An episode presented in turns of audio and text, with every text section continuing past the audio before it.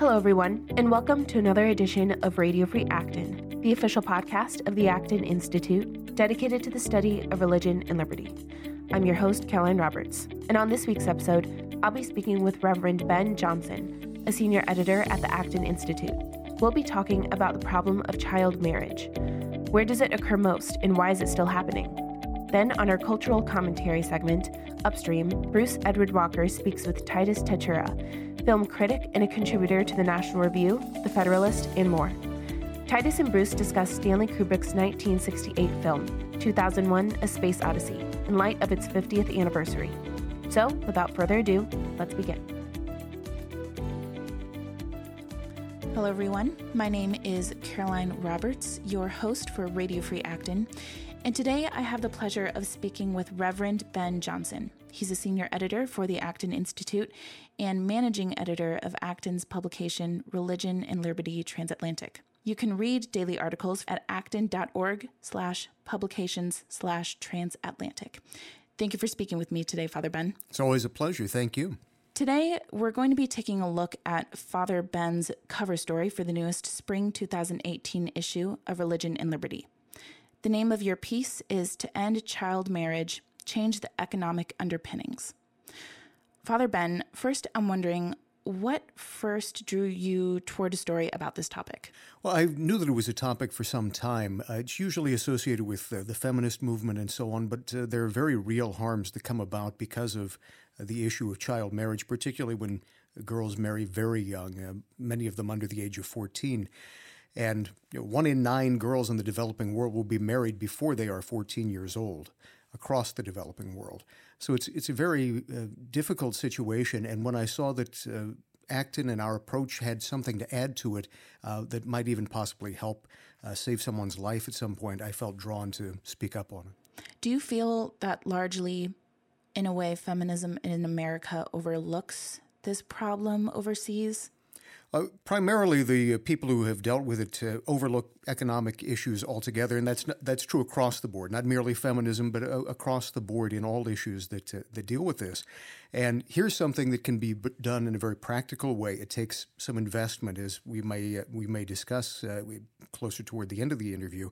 But the law has already been passed in most of these places. Most of the places where child marriage is occurring, it's already illegal. So an additional law won't help. Enforcement would.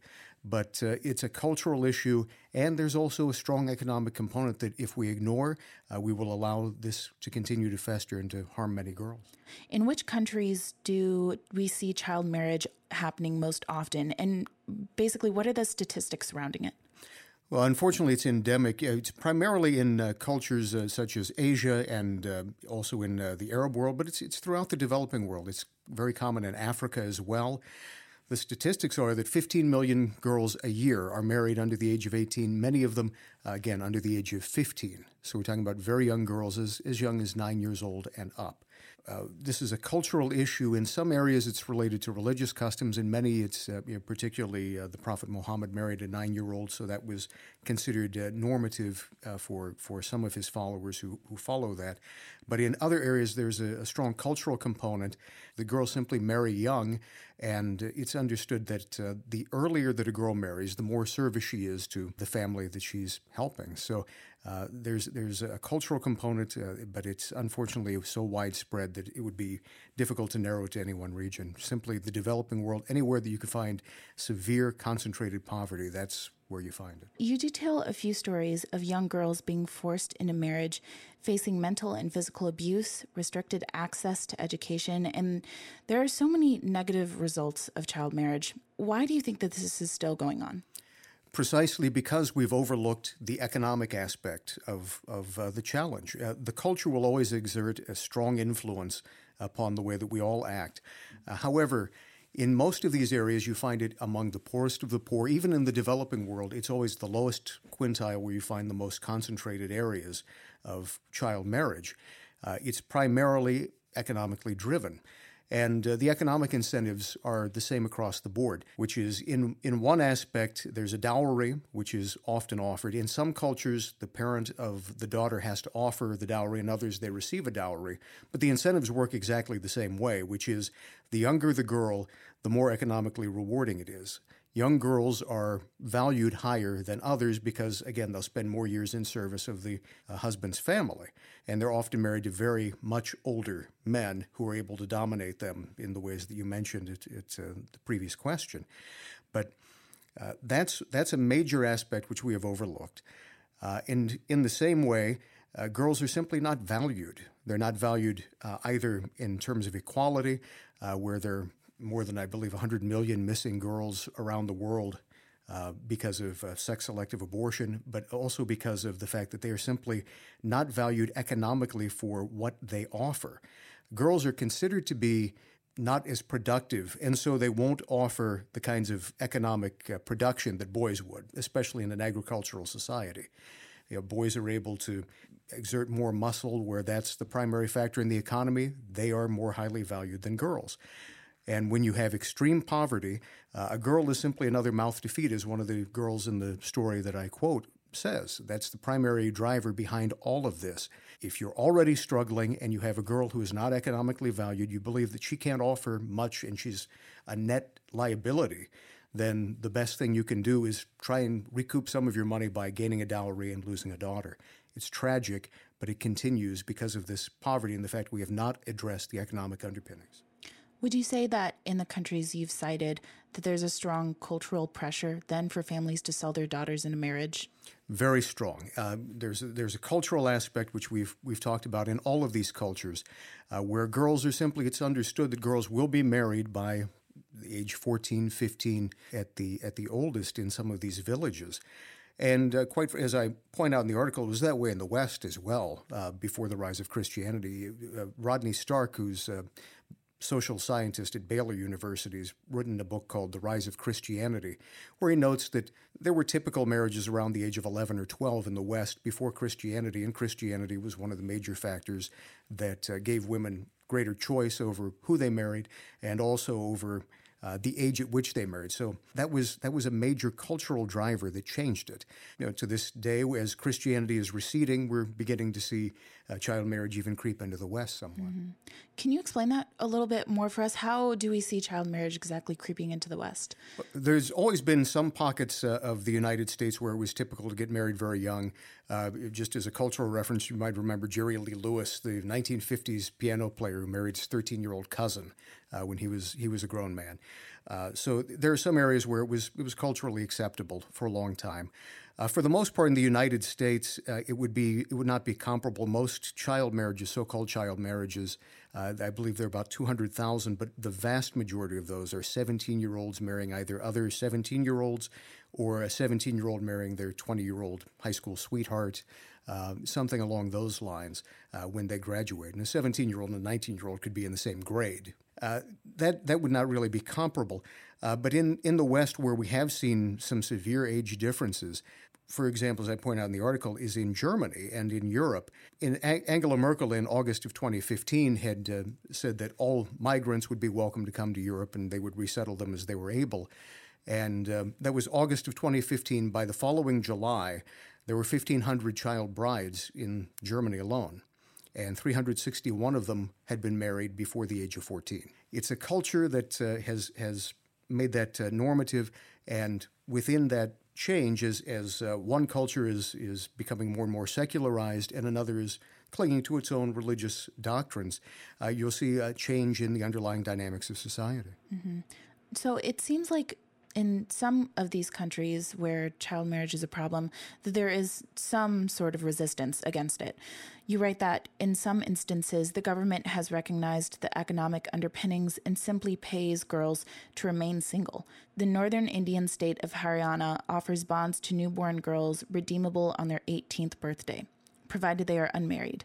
And these government programs have the unintended consequences of entrenching the system they are meant to eradicate this seems like a perfect example where government has tried to step in and fix a problem, but has failed to maybe realize exactly where the problem has started. It's a perfect example of unintended consequences. You're right. Uh, this province in northern India, uh, Haryana, has uh, offered girls. Uh, these these bonds. However, what it's done has under is actually undergirded the dowry system itself, and the dowry system is the primary economic driver of underage marriage in so many areas, particularly of, of uh, the underprivileged, as we've discussed. So, if the dowry is the problem, having the government offer the dowry uh, doesn't doesn't eradicate the underlying issue, which is that girls shouldn't be valued for how much money they can fetch on the free market, whether it's from the government or from someone else, because all that's simply uh, done in some areas is drive up the price of younger girls, as anyone who's familiar with the market and the concept of supply and demand would understand. So it's it's actually made matters worse rather than better. Thankfully, there are some groups that are looking at the economic uh, underpinnings and changing it from a free market perspective, and that's where we've seen some real advances. Mm-hmm. Do you think this also maybe stems from a misunderstanding or just lack of knowledge of the fact that our value is inherent because of being made in the image of God? That's precisely the biggest problem with all of this. It's that every one of us, male, female, black and white, every ethnicity, every every uh, racial category, so-called, I believe in one race, the human race, but uh, every every economic background, we're all created in the image of God, and we all share equal human dignity in whatever uh, whatever capacity we find ourselves, uh, whether endemically through through our DNA and how we were born, or what station in society we find ourselves, and that's something that is unique and peculiar to the West. We think of that as a given, a cultural backdrop, but in fact, that's something that uh, has come about through thousands of years of the Judeo Christian religious background merging with Greek philosophy and Roman law that's produced Western civilization. And that's, that is, as Lord Acton once said, it's the delicate fruit of a mature civilization, liberty which recognizes our inherent human good. So, I don't want to leave this interview on a dismal note, and you certainly don't do so in your piece either. What can be done or is being done to help girls out of the system? Well, thankfully, quite a bit is being done. Uh, there is, for, first of all, I'm very, uh, I think we should all be thankful that governments across the world are aware of this problem and they are working to eradicate it. Private organizations across the world, throughout every country in the West, have dedicated tremendous resources to this issue. Again, quite often they miss the mark, either encouraging government action or some other ineffectual problem. What we have seen that actually works, there have been organizations uh, like uh, a charity called BRAC, which uh, just teaches young girls entrepreneurship, and uh, another called Landesa, which teaches them how to own land in their own name so that they have assets. And when they have assets, what that does is show that girls do have economic value. And when girls add economic value to the family, then the economic incentive uh, to to offer them in marriage in return for for money disappears, and the economic incentive to keep them uh, at home and productive and working then turns around. So I, I tie all this in, in, in to put a human face on it to a girl named uh, Shishkalo Pandey, uh, who is uh, in Nepal, southern Nepal, uh, and this is a region where tremendous poverty, child marriage is endemic. And yet, uh, when she heard it, she was going to be married at age 14. She decided she didn't want to be married, so she began a, an entrepreneurial aspect of making crafts and selling them in the village. And lo and behold, within a, a, very short period of time, she borrowed a little bit of money from her family. And as she was selling these, suddenly she's she's within a month, I believe, was making more than the national minimum wage in Nepal. And then she's recruiting others. Uh, she has dozens of girls who are doing this. She says she stopped two child marriages within one month of the time this article was written. So that's where you're seeing tremendous turnaround when people begin to see people uh, as they truly are. If they can't value their inherent human dignity, at least they can see their economic contribution and the fact that girls have every bit as much to offer and perhaps more in many ways than men do, intellectually and economically, and in so many aspects. All right. Well, thank you so much for talking with me about this today, Father Ben. Thank you, and God bless. You can read Father Ben's article, To End Child Marriage, Change the Economic Underpinnings at acton.org slash publications slash religion and liberty. Is there a moral argument for free trade? Join us for the next Acton on Tap event at the Knickerbocker in Grand Rapids on May 29 to hear Hillsdale College professor Michael Clark speak about the common misconceptions of trade deficits. You can register for this event at acton.org/events.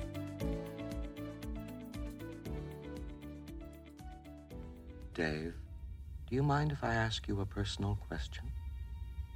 No, not at all. I've wondered whether you might be having some second thoughts about the mission.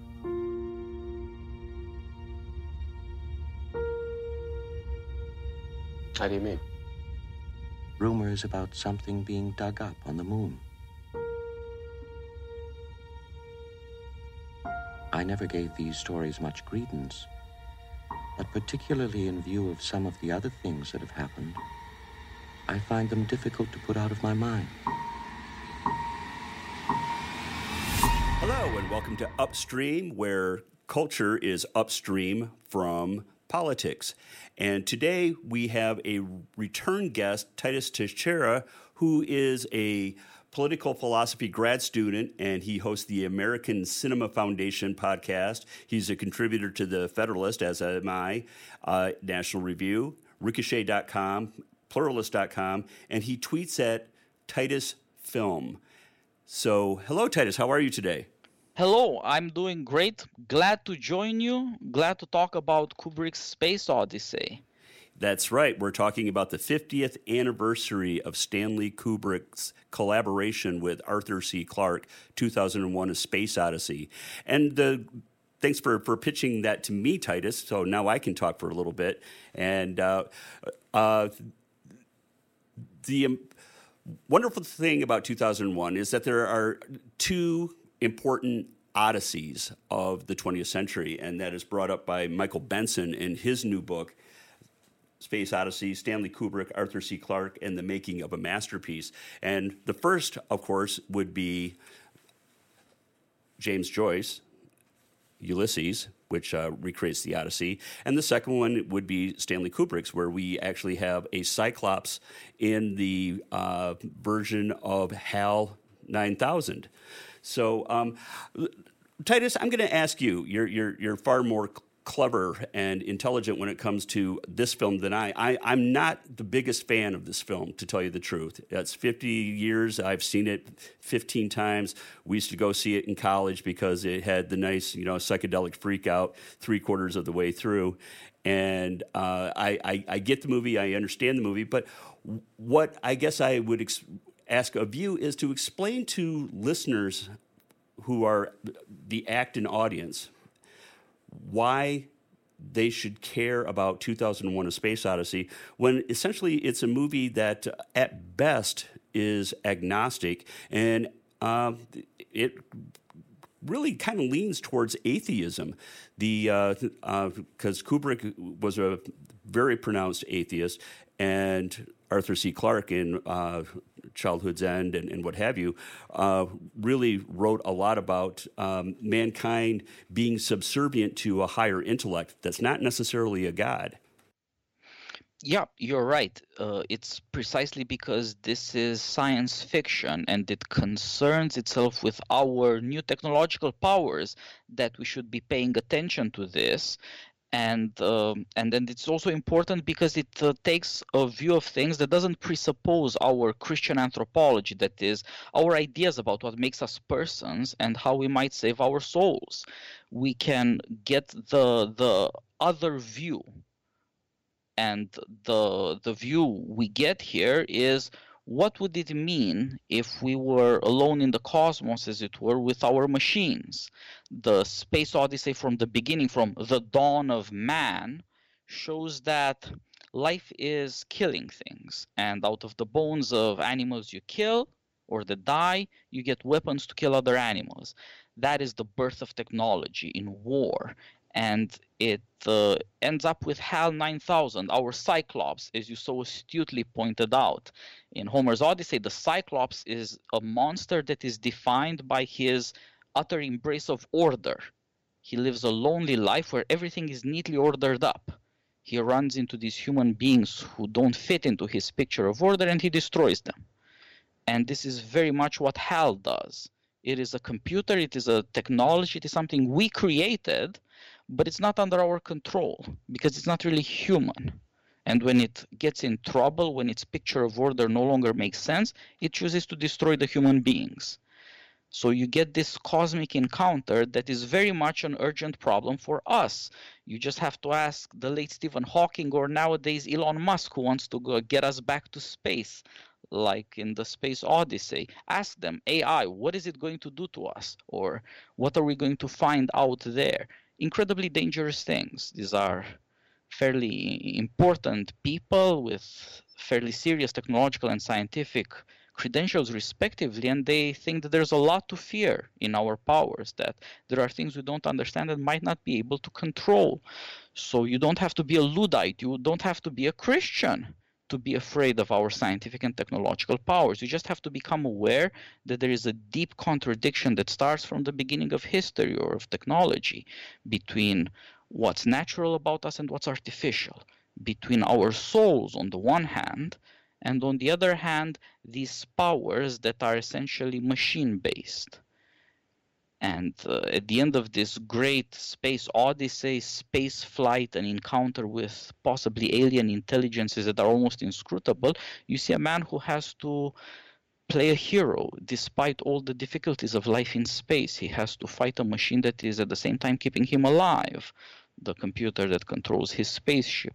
That is the drama that is so important to us. And uh, it has um, uh, purchase on us now. If you want the comic image of HAL 9000, it's Alexa, it's Siri, right? You get to talk to a computer that will run some part of your life for you with your consent. And you never think about what the price for that is. Let me put it to you in terms of the news. I read in the Chicago Tribune the other day that Amazon is introducing an update to its Alexa app called the magic word because kids grow up to be such demanding brats. Alexa, do this, Alexa, do that. But if they say, Alexa, please, then the robot is programmed to say, thanks for asking nicely. As if that is going to solve the problem of tech based tyranny that, that we somehow bring our children up to, to just demand whatever they want. You have a desire, a machine will fulfill it is that going really going to be fixed by the magic word? Right. Well, one of the things that uh, uh, one might pick up from uh, Kubrick's previous films, uh, with the exception of perhaps Lolita, even though he there are parts of it there.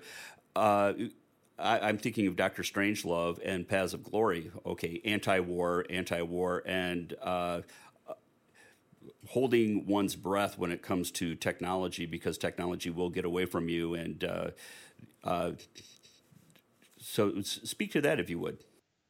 Yeah, I, I think you're right that. Uh, he was a kind of humanist, as you pointed out, a very atheistic kind of humanist, a guy who wasn't looking for somebody to save his soul, but he was very much a guy aware that he was uh, facing up to something new and that that that makes us almost powerless. Doctor Strangelove is our beloved, I guess, black comedy about the nuclear warfare and how the follies of generals and politicians and the silliness of individual human beings is dwarfed by this specter of atomic warfare that none of us really comprehend, and neither do the authorities we elect or appoint to deal with it for us. It's uh, Kubrick's statement on the futility of our political, of our common and public ways of trying to grasp with what we have done in unleashing nuclear energy. The, the, the, the famous jokes from that movie, like you know, no fighting in the war the room. War room, right? right?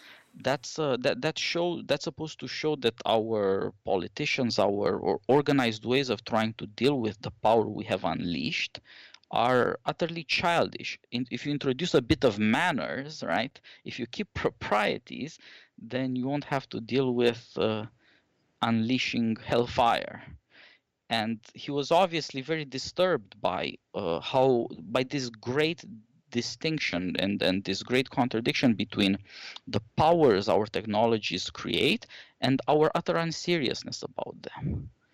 It's uh, life goes on. What are you going to do? You, we all have to go on with our lives, but at the same time, we are now aware even more so than they were in the days of the Cold War. We are aware that the, at the same time as our normal lives go on, things are happening. We don't know quite what. Some kind of technological revolutions that are creating some kind of future that may have some room for us or maybe not. Uh, think about HAL 9000 as a threat, as an emasculation of American men all these astronauts who are supposed to be heroes, like the Mercury 7 were heroes, right? They're they have a nanny robot that controls their lives and apparently can snuff them out in the blink of an eye. Well, that, go, that goes back to the uh, early 60s novel uh, One Flew Over the Cuckoo's Nest, where the machine and the emasculation of modern man, who, and most men in that book, have willingly emasculated themselves so that uh, the, the women are completely in power rather than uh, being co-partners, co-equals. They, they are actually, uh, it kind of succumbs to uh, Philip Wylie's version of what momism was supposed to be. Yeah, so the the Ken Kesey novel, uh, One Flew Over the Cuckoo's Nest, also a very famous uh, movie the one Milos Forman the Oscar, is another one of these stories about what what are we doing to life by our science. What if we end up thinking that being a man, because being a man is being a little crazy, just has to be dealt with scientifically? what if you implement technologies like lobotomy? You could fix the problem of being a man. Right. But it's kind of scary at the same time and uh, and uh, the point is that all of these things are done in the name of rationality order scientific truth knowledge. They're not done out of cruelty or, or some whim out of arbitrary tyranny. It's not uh, that kind of evil. It's something like you would read in that hideous strength right?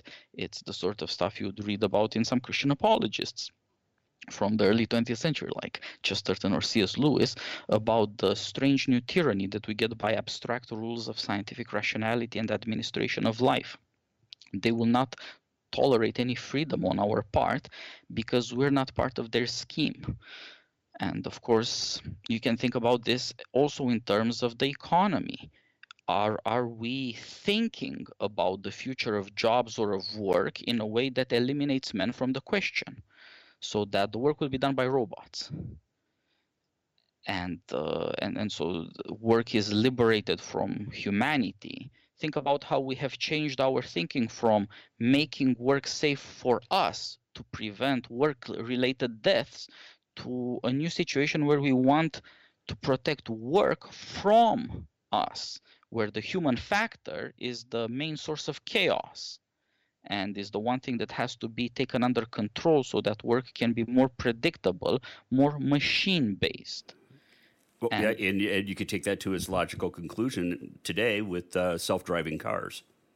Yeah, uh, did you see the news in Phoenix, Arizona? Some politician yes. okayed uh, self-driving cars. One of these driverless cars killed a person. It was briefly in the news, and then we all looked the other way because it doesn't fit our story. We want this technology because, in certain ways, we're not willing to deal with being human, with all the misery and unpredictability. We want to shed off the burden of morality and mortality.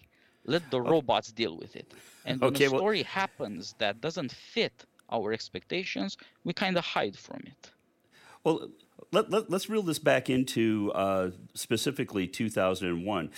Uh, briefly, break down the, the movements of the film.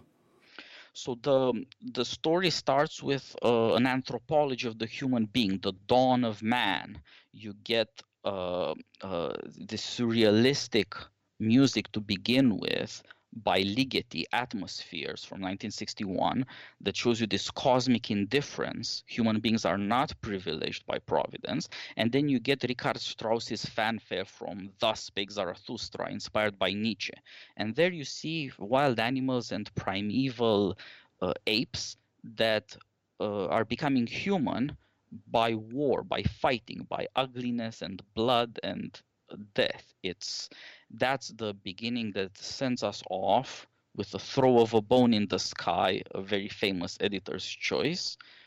This bone thrown into the sky is cut to a space station from the beginning to the end of technology. The dream of flight, the, the idea of independence from the world where nature puts limits on us. And so we move on to this space station and we learn that mankind is finally ready for its cosmic rendezvous. There is a monolith on the moon. Something was found and this finally is supposed to uh, focus the hopes of people who don't really put their hopes in Christ. They hope that something out there in the universe, like SETI, the search for extraterrestrial intelligence, something out there will tell us who we are really, why are we here, what is our purpose. And so uh, a mission is sent to investigate this moon based uh, uh, monolith black and emitting this horrifying screeching noise that suggests again the alien it's transmitting right. Utter, it, it's putting the direction. Yeah. Yes. And and in, in this alarm and and pain in your ears you do get this instruction. Somewhere around the orbit of jupiter that's where you should go. And the mission led by dave bowman or by hal 9000 depending on how you think about it heads in that direction. And because of things that go wrong on board, this turns into a death match between man and machine. And the conclusion, as you pointed out, there's a lot of psychedelic uh, self discovery material there. It is Dave Bowman finally facing up to the question of humanity. He's uh, going through what is it? Uh, a hole in space time of some kind, some transcendental experience. Of course, you don't get the details of it, although you see all sorts of things in there if you care to interpret the psychedelic plays of colors and shapes. But in the end, it's Dave Bowman, uh, who is both a baby and an old man.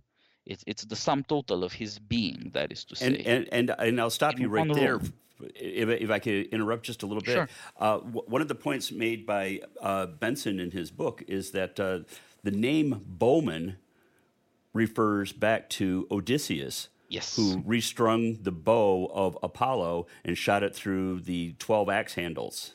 Yes. So uh, the bow is the instrument of rationality. It means setting for yourself a purpose, a task, and achieving it and uh, that's what plays out in the concluding sequence where dave bowman is both a child and an old man. The whole trajectory of his life he is the arrow he has shot towards his ultimate purpose. This is the, the nietzschean uh, concept of becoming who one already is. Man is the purpose that man sets for himself and must achieve and there is this very european very antiseptic white abstract room with works of art there suggests uh, finally a kind of cultivation devoid of violence. Finally, man could be human without war or technology.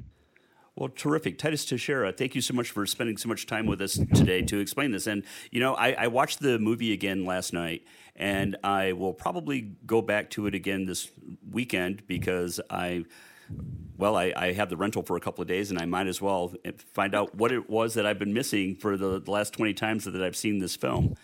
I'm glad you're still intrigued by it, and I hope I've shed a bit of light on some of the more important uh, directorial choices. And uh, I hope uh, our audience can, can see that this is something we really have to wrestle with. This is the alternative to the way we usually think about ourselves and our destiny. Well, again, thank you very much. Titus Techera is a political philosophy grad student, and he hosts the American Cinema Foundation podcast. He's a contributor to The Federalist, National Review, Ricochet.com, and Pluralist.com, and he tweets at Titus Film. Thank you so much, Titus. All the best. Okay, and for Upstream this week, I'm your host, Bruce Edward Walker. We'll talk to you again next week.